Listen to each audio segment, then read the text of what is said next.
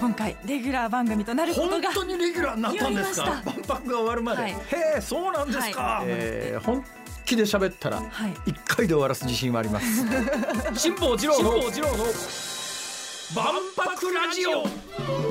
皆さん今更なんですが明けましておめでとうございます。辛坊治郎です。こんにちは。ABC アナウンサーの福戸彩です。辛坊治郎の万博ラジオこの番組は万博をこよなく愛する辛坊治郎が2025年の大阪・関西万博についてさまざまなゲストとともに詳しく熱く掘り下げる万博ポータル番組です。最新情報はもちろん今後の課題やワクワクする情報まで毎週ぜぜひひでお送りします。実は前回がはい。今年最初のオンエアだったんですけども前回あの去年の年末の石黒先生の2回目を放送しましたので、えー冒頭あの新年のご挨拶をするタイミングがなかったもんですからまあ今更感はありますけれども、えー今年もどうぞよろしくお願いいたします。よろしくお願いいたします、ねあの万博はですね、えー世論の逆風にさらされる中 年を超えた感じがありますけれども私は本当に未だに期待しております、心から期待しております。何せ1970年のエキスポ70がなければ私は全く別の人生を歩んでいたという自信がありますから、えー自信があるっていうか、まあ、それが良かったのかどうなのか分かんないですけどね。だから、あのー万博ってやるようによったらそのぐらい人の人生に影響を与えるものですから今年え今年もうあと1年になって来年開幕の万博はテーマがやっぱり命という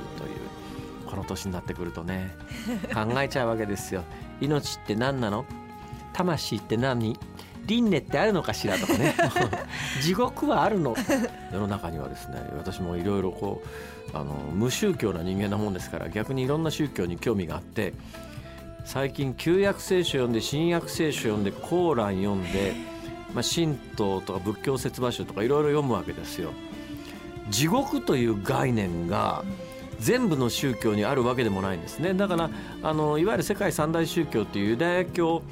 えーキリスト教イスラム教には地獄の概念があります。というのはこの3つは同じ神様を信じてますから。で仏教にも地獄の概念はあるんですが神道にはどうもね私が今まで読んでる限りは地獄出てこないんですよ。だから死後の国はありますよ。黄泉の国っていう死後の世界はあるんですが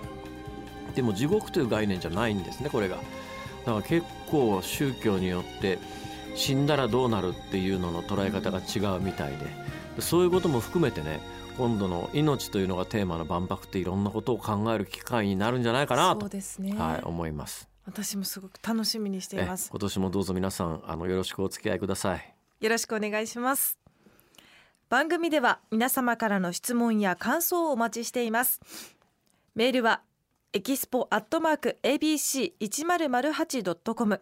小文字で EXPO アットマーク ABC1008.com です。番組公式の旧ツイッター X のアカウントは辛坊治郎の万博ラジオで検索してください。ポストする際のハッシュタグは万博ラジオです。皆さんご意見やご感想をどんどん投稿してください。この後は万博ニュースヘッドラインです。辛坊治郎の万博ラジオ。大阪・関西万博ニュースヘッドライン。先月12月の主な万博関連ニュースです。会場のシンボルとして建設が進むリング上の大屋根について閉幕後の活用法を公募する案が検討されていることが分かりました。12月16日万博会場を視察した自見万博担当大臣が明らかにしました。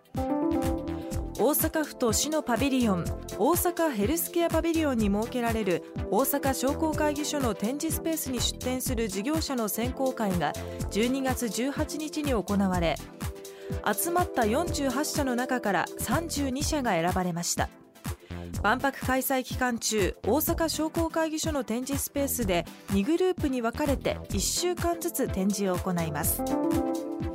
経団連は会長の定例記者会見の際に机の上に置く万博公式キャラクターミャクミャクのぬいぐるみを特製の台で固定したことを明らかにしました。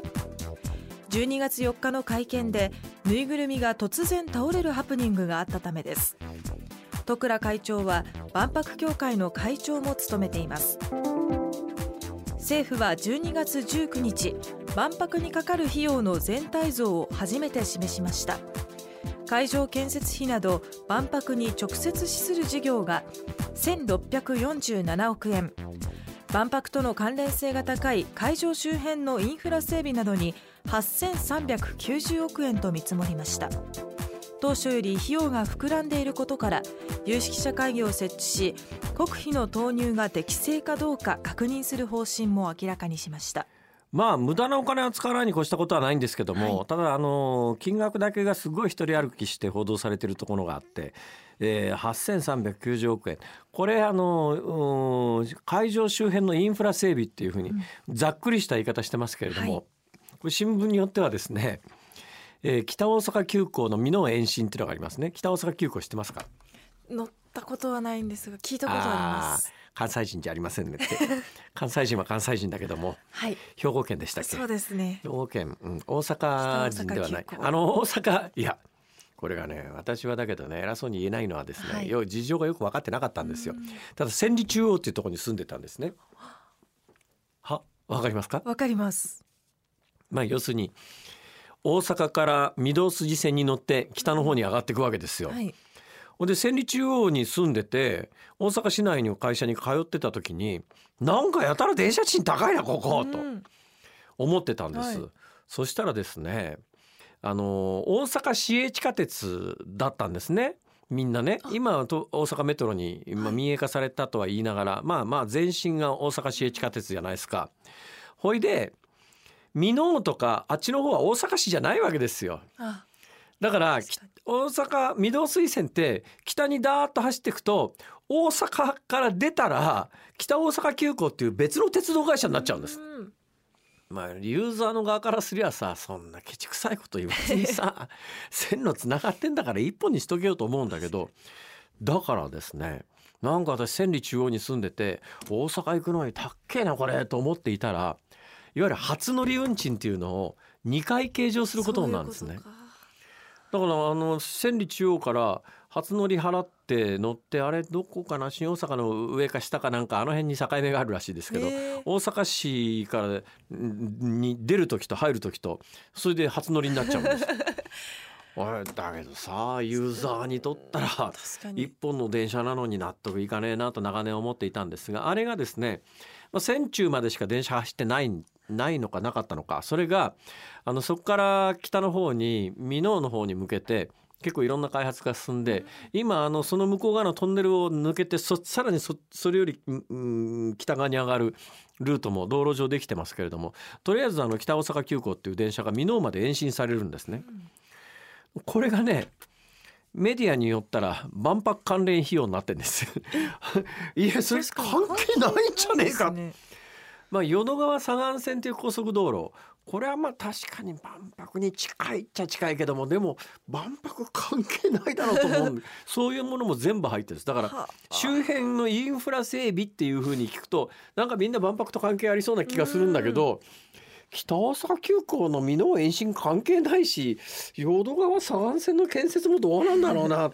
何でもかんでもねあの万博っていうところにぶっ込んで なんかあの批判するネタに使ってるようなところがねあるんですよ。それがやっぱりメディアが分かってい知らずにやってる人たちは仕方がないけど、分かっててやってる人たちいますからね。ちょっとその辺の情報はぜひ注意して聞いていただきたいと思います。しっかり見ないといけないですね。この後はこれまでに開催された国内外の万博に通い2015年のミラノ万博ではイタリア政府観光局のレポーターに任命された万博マニアの藤井秀夫さんに大阪・関西万博の最新ワクワク情報を伺います。辛坊治郎の万博ラジオ。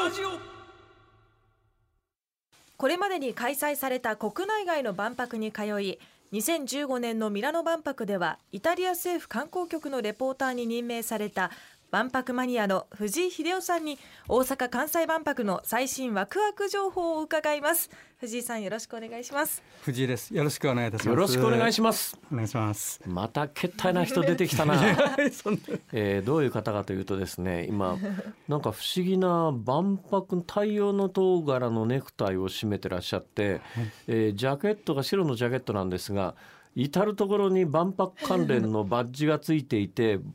エキスポ70のそれは開催当時のキャップキャップっていうか野球帽に、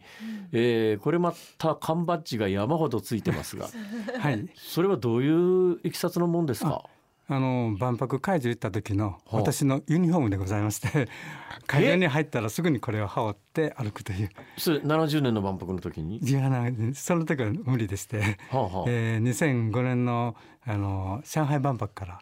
ちょっと始めかはけあ2010年ですね。失礼しました。えごめんなさい、はい、1970年の万博は？はい小学校6年ではい。その時はまだその万博というのがあこういうものかこんなにこうワクワクするものなんだという、ええええええ。もう別世界を感じてはいはい楽しんでいはいはた時代でございまして、小はい。6で万1970年の万博を経験されて、そうです。えその後どうなったんですか？その後国内外の、まあ、その後沖縄国際海洋博とかはいはいいうのはいはいがあったりしはいはいてはいだんだんこう、えー国内の地方博とか、ええ。あの筑波とか花博とかにこう入り込んでたんですけどもほ22年ぶりにスペインで、えーあの22年ぶりにスペスペインであの1970年以来の万博が開催されるとうはいはい。いうことになって、はい。えー初めて海外の博覧会に行ってそこからはまり込んで、えー韓国の博覧会とかいろんなあの万博を追いかけるようになっております。今ね名刺にですね藤井秀夫さん、えー名刺をひっくり返すとお過去の万博行った歴史がずらっと並んでるんですけどえ何箇所の万博行かれてるんですかこれ？あ、40あの地方博はそこに入ってないんです。で行くと47はいはい、はい47の万博に行かれたんですか、はいそうですね。はい。ええあのでもそれでご飯を食べてたわけじゃないんですじよね。ゃないですね。やっぱりサラリーマンして、どどういう、はい。あの家電メーカーで、はい。はい、まあシャープだったんですけれども、ほうほう。そこでずっとはい。企画の仕事やったりとか、ええ IT や総務の仕事をしておりまして、えーやっぱりメーカーなんで。お話は始まったばかりですが今日のところはこの辺でお別れです。辛坊治郎の万博ラジオまた来週土曜日のお昼12時にお会いしましょう。さようなら。